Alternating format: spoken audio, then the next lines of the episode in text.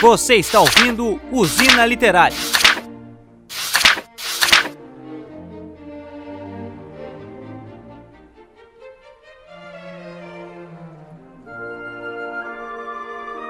E aí, atômicos e atômicas, eu sou Pedro Gonçalves e esse é mais um Usina Literária. Hoje estou aqui com Vitor Zilli, E aí, meu povo? Álvaro Gonçalves E aí, gente? e nós vamos falar de um fabuloso livro que nós, que nós ganhamos do Quadrinhos e Companhia em nossa parceria incrível com o grupo editorial Companhia das Letras, que é A Revolução dos Bichos em Quadrinhos. Foi uma tradução muito interessante esse universo, o, o traço do Odir, o ilustrador gaúcho, e o cara conseguiu resumir, obviamente teve que resumir, mas creio eu que ele conseguiu converter muito bem para esse universo dos quadrinhos A Revolução dos Bichos. Sim, sim, foi uma adaptação em quadrinho, cara, bem, bem interessante. De primeira batida de olho eu achei meio estranha a ilustração, mas depois que tu começa a ler, cara, que tu pega a pegada do livro, fica, fica muito legal, cara. Passa uma impressão bem legal. É, uma ilustração. Nós vamos falar da ilustração mais pra frente, mas era uma coisa bem aquarela, né?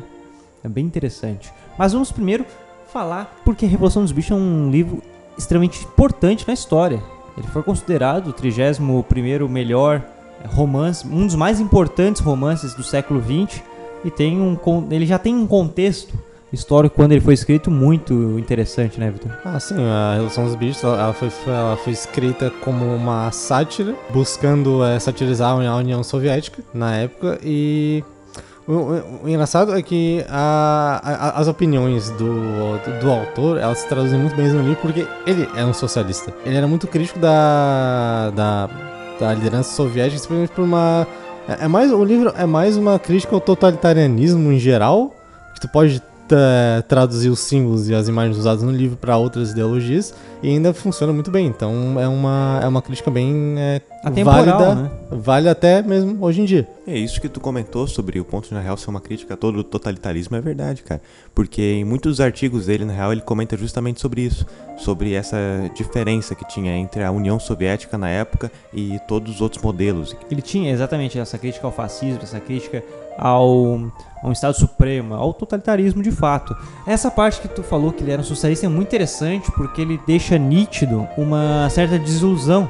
Ele, ele morreu socialista. Sim, Mas a ideia, até sim, porque ele tinha um passado na questão de sindicatos, desde o pai dele. Sim. Mas uma coisa interessante, o que ele mostra que ele tem uma questão de desilusão é justamente por ser uma crítica forte à União Soviética, uma crítica forte ao Stalin, é, ele tem aquela ideia de, pô, eu tenho essa ideia, eu prego as ideias socialistas democráticas e quando chega alguém num poder pregando tal coisa, faz algo totalmente inverso. E se você lê o livro, você sente aquilo perfeitamente, tão como é aplicável ainda a ditaduras, a, a estados supremos atuais, né? É, Eu gosto, na, na verdade, é a ideia de que o livro ele descreve como os dois líderes da a Granja, no caso. Napoleão, que é o nosso análogo pro Stalin, Uhum. e o Bola de Neve, que é o, que, que é o, é o líder é, ideal, que é- representa muito Lenin pré-morte, no, no caso.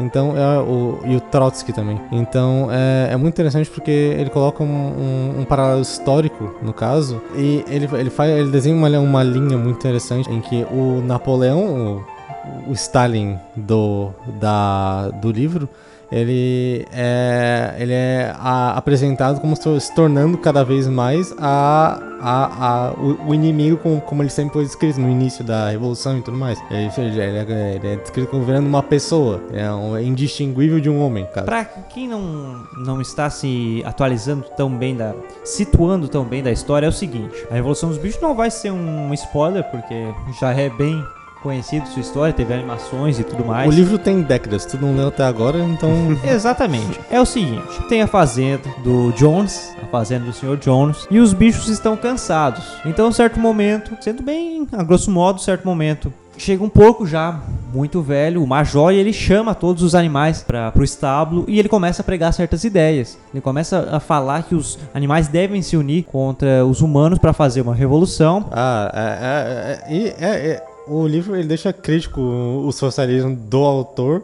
no caso que ele fala, não, ah, por que, que a gente tem que se livrar dos humanos? Ah, porque os humanos não fazem, eles não produzem nada, eles não fazem nada de que preste, então, Sim. já que a gente que trabalha, fodam-se eles e Nós temos, exa- nós estamos aqui é a gente que faz. Exatamente. Aí então começam, ele cria, ele faz o, a canção da Inglaterra, né? Aham, é a canção da Inglaterra. E aí os, os bichos começam a cantar juntos. É uma, é uma cena muito bonita, é uma cena muito bacana de ver eles cantando, se animando com as ideias. Ficam, claro, dá aquele, tá, mas será que isso é aplicável? E eles ficam nesse pensamento. Aí então o Major cria certas leis, cria certas regras. Ah, animal de duas. ser de duas patas, sem asas, não é confiável. Então ele cria sete regras, se eu não me engano. Ele cria sete leis e os animais começam a seguir isso. Mas três dias depois o Major falece e deixa para seus dois discípulos passar os ensinamentos para a revolução acontecer, que é então Napoleão E o Bola de Neve. o Bola de Neve, que são dois pensamentos bem distintos, né? Como E é legal, cara, que tem toda essa, distin- essa distinção que já vinha das ideias do Orwell, que tipo, que ele já divide as classes justamente no, no começo como seres humanos, ali no alto escalão tudo mais, governando, e logo abaixo os animais, são aqueles que trabalham tudo mais, tomam conta disso. E depois esse argumento do ser humano vai sendo usado e junto aos animais, tanto que ocorre aquilo com o Napoleão, de depois ele ser indistinguível ao humano. E, cara, é muito legal essa divisão que ele faz. E essas regras que tu comentou também tem todo aquela, aquele problema que tem no decorrer do livro, que começam sendo sete depois do Existem vários tipos de animais, então eles são divididos por não só classe operária, como por questão de intelecto. Os porcos ficam na questão administrativa, Porque eu- são animais inteligentes. Eu, eu acho que até mais, uh, que até mais relevante porque existe uma, uma, uma certa. uh, um- algo que fica meio implícito no negócio que essa ideia dos porcos são os mais inteligentes e tudo mais, ela não são. Ela, ela não é verdadeira no- na visão do autor e tudo mais, mas tipo, é a, é a justificativa dada. Sim. É, é o. Os, os porcos são como se fosse o partido, no, no caso. Tudo justo. Eles que dirigem a revolução, são os dirigentes. Fica naquela questão, o que é inteligência de fato, né? Aham. A questão de ter uma- um pensamento lógico, estratégico, não quer dizer que você seja real- realmente inteligente. Exato. Então, ou aplica ah, como deveria a sua inteligência. Então, então eles pegam o, a- o setor administrativo, o cavalo, Sansão, que é o principal. Tem outros cavalos, mas o Sansão é o principal. É o trabalho bruto, É o, ele é a força, né? O, o, o Sansão, ele, ele é a classe operária. Exatamente. É ele é a... É uma pessoa, é um animal de bom coração, ele quer ajudar todos da fazenda, ele quer trabalhar, ele não tem, ele não tem problema em trabalhar desde que gere frutos. Então cada animal foi foi separado em suas funções. Entretanto, tinha animais um tanto mais burros entre aspas na visão dos porcos, as ovelhas, entre outras que não conseguiam entender ou ler tão bem as sete regras. Alguns animais começaram a aprender a ler e escrever. Sansão era um que a meta dele, eu acho muito bonito isso, porque tem uma crítica forte. Sansão quando se aposentasse queria terminar de aprender o alfabeto. Que olha que uma crítica muito interessante e bonito, porque é uma realidade até hoje, gente que trabalha feito condenado, principalmente em regiões muito pobres, e a gente pode falar isso muito bem do Brasil, que o sonho deles é se alfabetizar. Sim. E olha, com uma pequena coisinha do livro, ele acaba sendo uma- algo que vocês. Opa, olha, olha, isso acontece. Talvez não fosse nem essa ideia dele passar no livro, mas acontece hoje em dia. Uhum. É uma ideia bem interessante no, no caso, porque o, o, o, o livro mostra, tipo, quando a, a revolução, por assim dizer, a- acontece inicialmente, ela, ela é uma... Isso volta para o próprio socialismo do Jorge. Quando ela, quando ela acontece efetivamente no início do, do livro, que é essa a separação dos comitês, é, os, as votações e tudo mais, é, o, o livro fala, não, tá funcionando. Ah, foi um, um verão de abundância e todo mundo tava Sim. feliz, contente, maravilhas, todo mundo trabalhando feliz. E eu acho que é uma crítica bem interessante que depois que o que a história que, que, o poder começa a ser concentrado efetivamente nas mãos do Napoleão, do, do e dos cachorros que ele treinou Ele treinou desde, criancinha. Desde né? criancinha. É, e também é é uma crítica à doutrinação da União Soviética. O, ele acaba sendo é, uma, uma, uma metáfora interessante para como o- ele via o socialismo como uma, uma extensão da democracia, como uma extensão da- do governo popular. Sim.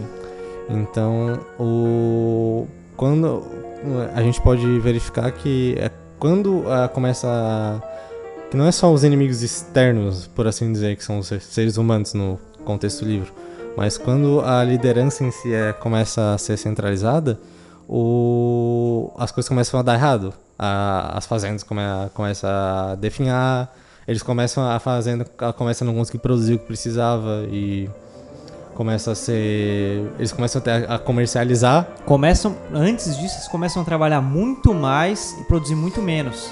E aí alguns ficam lembrando do tempo do Jones. Pô, talvez tá pior que o Jones. Ah, não, eu que devo estar errado, porque começa, muitos esquecem o tempo do Jones, muitos são novas linhadas que não conheceram o tempo do Jones e os que estão velhos, talvez às vezes acham que, ah, não, acho que eu que devo estar errado. Antigamente não era tão melhor assim. Ou sabe? Então, então começava a ter essa troca de Pa- tu passou e tu não sabe realmente como falar isso. E aí, e aí depois Napoleão pós que né, fez aquele golpe, aquele atentado ao Bola de Neve, Sim, sim. reverteu toda a ideia, o conceito popular referente ao Bola de Neve. Até porque foi nessa mesma época que ocorreu aquilo dele pegar as leis primordiais feitas pelo Major e ir mudando elas. Primeiro elas foram simplificadas para quem não tinha alfabetização e depois elas foram mudadas realmente pro- no Ah, sim, a ideia de depois que todos os animais. Primeiramente era todos os animais são iguais, depois era todos são iguais, mas uns são os mais iguais que os outros. Exato. É, alguns são melhores que os outros. Então, e aí ao decorrer vai alterando, Napoleão vai se mostrando alguém ditatorial mu- muito mais ditatorial, muito mais é, mo- mostrando o seu abuso de poder. Ah, Napoleão vira um capitalista no final. É, ele vira um grande fazendeiro, né? Ele, ele tá morando na casa grande, ele tá dormindo numa cama, ele tá se vestindo com uma Uma pessoa. das regras era você nunca usar roupas e nunca dormir num É, é, é os vícios de um ser humano. É, no caso, nunca nem mesmo no, andar em duas no- patas. No caso, eram os vícios do capitalismo, no caso. É. Sim, sim. Então, então aí começa Você não vai se embebedar, você não vai fumar, você... Não vai é, usar os vícios humanos. Aí que vem. Então é toda essa, essa crítica. Foi muito bem escrito. Eu acho que a forma que ele es- escreveu foi muito. De uma certa forma, fa- foi fabulosa no sentido dos animais, para fazer toda uma crítica política muito bem estruturada. Então, o Orwell mandou muito bem nesse livro, cara. Sim, sim. É, foi um, foi até foi- até hoje muita gente usa como uma co- como uma- um ataque para a, a pessoa que segue uma ideologia ou outra, mas tipo ah, ah, o George Orwell ele criticou o socialismo, mas ele era um socialista também, então é, uma, é, é mais para é, ela serve mais como uma crítica a, autori- a um comportamento autoritário do que uma crítica política em si. Ela se, ela se adequa facilmente a quase todo, a todo ditatorial, né? Ela consegue, se- ela, no- tanto que ela é atemporal, ela, ela vai, você vai ver uma ditadura, você pega uma Venezuela, você pega Cuba ou você pega em outros casos extremos, tanto de direita ou esquerda, você consegue aplicar, usar a revolução dos bichos como exemplo, porque é alguém que pregava X ideia e chegando lá muda totalmente porque chegou ao poder. E isso é, é muito atual, sabe? Então você você consegue aplicar em qualquer em qualquer estado supremo. Eu acho que é por isso que ele que ele é rico em detalhes. E o Odir conseguiu trans- transmitir, resumir e ainda assim ficou um livro. A encadernação dele como um todo já tá lindo, né? Os livros que a gente recebe da companhia tem tem uma Eles têm todo um tratamento muito bem feito, sim. E tipo, todo trabalho gráfico, né? Sim, sim, cara. E toda a adaptação do Odir, no caso, é muito boa, junto com todo o texto, junto com os desenhos, cara. É um negócio que com a ilustração dele fica realmente muito, muito legal. É, até que tu tinha comentado anteriormente, mas ele tem toda essa pegada meio pintura a óleo. É, no livro inteiro. Como eu tinha até falado, eu estranhei no começo, mas depois meio que. hum, Como é que eu vou te dizer? Ele. Tu pega a pegada do livro ali e vai junto com isso e fica muito, muito legal. Tem, eu acho, eu gostei, é exatamente isso. Eu acho que a pintura a óleo ela vai se adequando aos seus olhos. Seus olhos, na verdade, vão se adequando à pintura, vão se acostumando e você vai começando a apreciar melhor aquele tipo. Mas eu acho que o Odir merece um mérito muito grande na questão de que ele conseguiu passar cenas muito dramáticas na pintura dele. Ele conseguiu passar cenas muito fortes, não só com o seu texto, que o seu texto conseguiu resumir a história muito bem, transmitir toda a ideia da revolução muito bem, mas ele conseguiu passar cenas fortes, cenas bem dramáticas. Nós comentamos ali no making off, O Sansão, os últimos dias dele. Indo para o hospital, né? Que daí você vai ler, era o matadouro. Ah, sim. Ele, ele, ele, ele tinha se dado a, dedicado a vida à revolução, no caso do Napoleão, e trabalhado até morrer. Tanto que ele, ele, ele mancava no final da vida. E no final, ah, o Napoleão, tá- ah, nós vamos mandar ele para um hospital de ponta na cidade, não sei o quê. A grateful duck has written a new song for our beloved leader. And she's here joined by the chorus of the Animal Guard. Pray to him, the all our wisdom, long to live, the ruler of our land. Napoleon, mighty leader,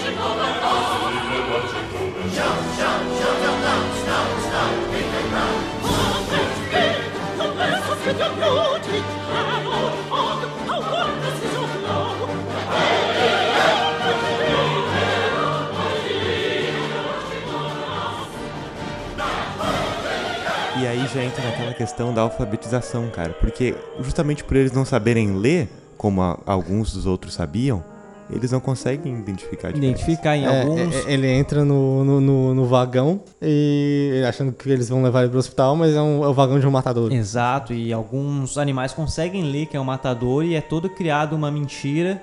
E isso que é interessante, os porcos e o corvo também é utilizado, eles saem espalhando as informações. Todas as informações desmentindo algumas coisas, desmentindo, né, entre aspas.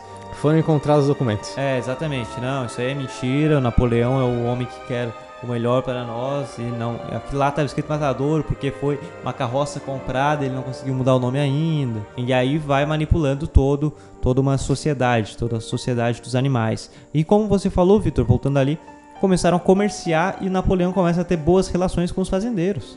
E aí que depois no final ele fica indistinguível, porque tá andando em duas patas, tá morando na casa grande. Eu acho que o Odir conseguiu transmitir todo, tudo isso muito bem. As cores, o trabalho de cores dele. O Aldo É, vai conseguir é, falar é, disso. Principalmente numa, das cenas finais, em que das cenas, numa das pin- pinturas finais, em que o, é, é- é- ele, os porcos estão com os humanos na, na casa grande e os animais estão olhando janela dentro. E tu vê que, o, a- além de estar usando as roupas, o- os porcos eles têm a mesma uma cor de pele igual ou semelhante às dos humanos. É, Então fica. É, é pra desenhar essa semelhança no, no caso de. Não, esse pessoal é a mesma coisa. Cara, já que tu já falou dessa parte do final, realmente no final, a parte da pintura do Odir é muito bonita, cara. Porque tu começa lendo, o livro todo em geral tem aqueles tons bem claros, bem vívidos, do verde e tudo mais. E daí, vai, no final vai ocorrendo aquela transformação, justamente pra dar aquele impacto na última cena. Que quando eles estão ali na frente da casa, olhando pela janela, que é um. Daí já tá de noite e tudo mais, tem um contraste, cara, muito, muito bonito. Que é justamente do, das luzes da casa, daquele tom laranja, Sim. com a escuridão ao redor. E, cara, essa pintura junto com essa cena deu um impacto muito legal, cara. Os, o, as, as cenas, ao decorrer do livro, elas vão se acinzentando. Ela Elas, vão, contra- elas contrastam bastante. elas começam a contrastar, porque no início mostra um tom um pouco mais escuro de existe o Jones, e aí depois vai clareando. Eu falei, pô, revolução, A a, gente conseguiu, Sim, tá? sim. As 10, cores 10. acompanham todo A o ritmo ali do livro. Todo. Exatamente. Daí começa a dar ruim. Daí começa a cinzentar, ficar mais marrom, mais triste. Então, esse trabalho, a psicologia das cores, como chamam, né? Sim, sim. Ele foi muito bem utilizado, o Odir transmitiu isso muito bem. E uma coisa que eu tava analisando, tava revendo, porque eu assisti a animação, assisti outras coisas, li outras coisas. Eu lembro que a Revolução dos Bichos, quando era ani- animado ou tinha uma ilustração, era sempre um cartoon. Beleza, você consegue muito bem, eu que sou cartunista sei disso, você consegue muito bem transmitir um cartoon. Só que eu acho que que- pra questão dramática, pro tom dramático, principalmente o impacto da história, a pintura óleo caiu muito bem. É aquele assunto, cara. Cada tipo de história merece um tratamento diferente.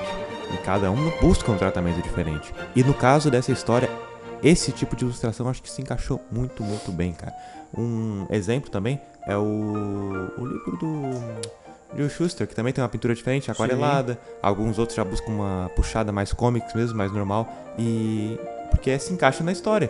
E no caso da Revolução dos Bichos, cara, isso aqui se encaixou muito, muito bem. Acho que o Joy Shuster que nós vamos falar em um outro podcast. É, exato. Vai ter um podcast especial sobre a história de Joy Shuster, o artista por trás do Superman, um fabuloso livro, também em quadrinhos, que nós falaremos em outro podcast. Mas pra gente já ir pros minutos finais, porque a gente se prolongou um pouco, Uhum. porque é um livro realmente muito interessante, é muito animador falar de A Revolução dos Bichos. Creio que ele tem uma importância histórica até hoje e vai continuar tendo, particularmente eu penso assim, porque nós já repetimos várias vezes que ele é um livro que ele se que ele consegue ser, ser presente ainda nos tempos atuais, mas lendo ele nós conseguimos pensar em contextos, como nós falamos lá no início. Nós não pensamos só na crítica que ele tentou fazer, tem um contexto quando foi escrito, porque o Orwell tem uma história muito bonita por trás. A história do Orwell, até ele chegar a escrever, que ele trabalhava na BBC, ele se demitiu da BBC para se, se dedicar à escrita, e aí sim escreveu A Revolução dos Bichos.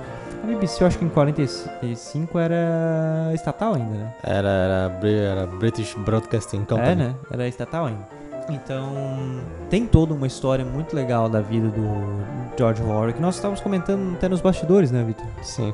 Não, é porque a, a- a questão da a família dele era, envolvida com o movimento sindical, ele lutou na Revolução Espanhola, no, no lado da República Espanhola, não dos falangistas. Então ele tinha um. ele, ele era um socialista, ele, ele, ele foi brigar nas, eh, nos batalhões internacionais junto pela, pela República Espanhola, então era uma pessoa que acreditava muito no que ele estava falando. E, cara, é até por isso que eu acho que é uma iniciativa muito legal as obras dele serem readaptadas de tempo em tempo. Porque, tipo, é um livro muito antigo Sim. e agora a gente tá, tipo, lendo Mas muito isso. relevante. Pois é. E tá muito. Importante, cara. As vendas de A Revolução dos Bichos em quadrinhos, há uns anos atrás, teve um lançamento. Até era uma capa com o porco, um tom azulado, A Revolução dos Bichos, Or- George Orwell.